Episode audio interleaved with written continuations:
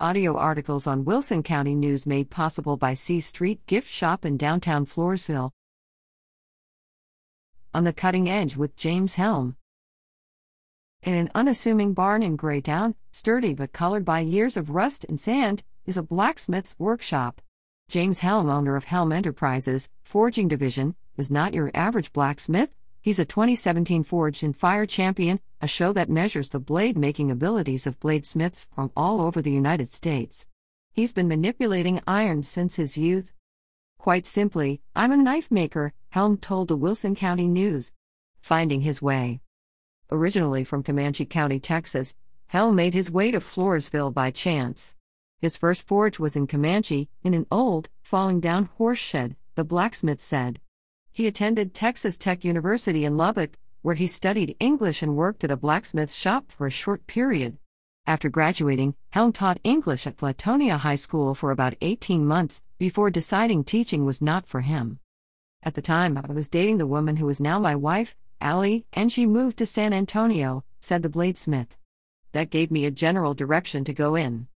One Saturday, while on a date with Allie, he came across the entrance to Brackenridge Park in San Antonio and noticed its intricate metalwork.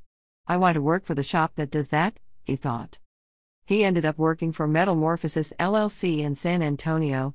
It wasn't until I was working for them that I realized it was the shop that did that, Brackenridge Park entrance. There, Helm made smaller components for larger projects. It was over and over and over again the same thing, he said. To quell the repetition, I put together a little gas forge, a propane forge, using a coffee can and high temp insulation, he explained. And he began making knives. His employer let him work on his blades using the coffee can forge in his spare time. When business slowed down, Metalmorphosis pointed him toward Cactus Max, another San Antonio blacksmith shop, where he continued making knives in his spare time.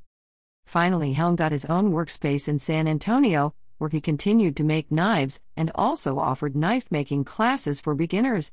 Ultimately, he found the site in Graytown, where he has been ever since. Founded in fantasy. Helm grew up reading The Lord of the Rings and the Chronicles of Narnia and other adventure fantasy book series. The world of fantasy greatly influenced the young blacksmith, as many stories feature powerful, magical blades. Although the interest was sparked with fantasy, usage was practical, so that's what I tend to make, practical stuff, Helm said. Growing up, his family used blades to whack brush around their property. Doing work around the farm, there were some projects I helped my dad with that involved forging, to the extent of heating metal up with a cutting torch and then hammering it, the knife maker said. At about age 16, Helm began experimenting with forging all on his own. I learned a lot online, Helm reflected. In the early days, I had a few books, both in the family collection and at the local library. But there were also online discussion forums. After learning as much as he could online, he bought a small commercial rivet forge from a junk shop. As he'd never seen a forge used in person, he wasn't sure how to operate it. He had a five gallon bucket of coal for fuel. I didn't know where I could get more, so I was very stingy with the fuel, and it didn't work very well.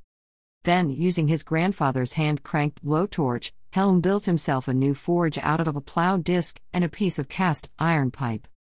Now 40, he operates under the name Helm Enterprises Forging Division from his shop in Graytown near Floresville. The name honors his father, who undertook all his endeavors under the name of Helm Enterprises. Helm named his business as a nod to him and his incalculable influence on my life. Forging ahead. There are two basic ways to make a knife and that's to forge it or to grind it, said Helm. I do both, but I do more forging. Grinding is similar to whittling or carving, where the artist starts with a larger piece of material and removes everything except for the final product. The bladesmith compares forging to squeezing hot, stiff clay. You're using pressure to smoosh it into shape, Helm explained. Thermomechanical molecular manipulation, aka heat it and beat it. There've been rumors going down through the years that a forged knife makes a better blade. That's not true, said the blacksmith. If you have the proper geometry, if you have the proper heat treatment, performance should be indistinguishable. And one might argue that forging actually leaves more room to screw stuff up. Helm's process begins with a blank, or a small bar of steel. He pre-cuts the blade's tip using a power saw, then forges out the blade's preform, or general size and shape, starting with the handle and ending with the blade. Next comes the cross section, or the sharp edge of the knife's blade. This is formed using his homemade power hammer, named Gunhilda. Next comes heat treatment. The blade must be heated at a specific temperature for several minutes at a time, multiple times. Helm uses a large kiln for this, after which he hand grinds the blade sharp. Helm leaves much of the hammered texture on his finished knives, grinding away only what is necessary to sharpen the blade. This adds to the organic aesthetic of his products. Why choose to forge when the method leaves more room for error? It's a more creative outlet, Helm answered. It's more dramatic. It's a physical struggle to handle a chunk of steel that's that big and heavy and hot. It gets very challenging. Ancient art, modern life. When he came across the art form in his youth, Helm didn't think there was a way to make a living as a blacksmith. Today, young people are taking off with their blacksmithing and other craftsmanship businesses right out of high school. I didn't necessarily have that example when I was that age, Helm said, which is why the internet made such an impact on his life and craft. As it turns out, you can make a living as a blacksmith, wielding an ancient form of art in our modern world.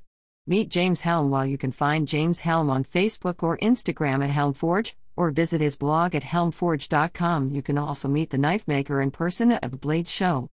Blade Show, Texas, March 17th to 18th in Fort Worth.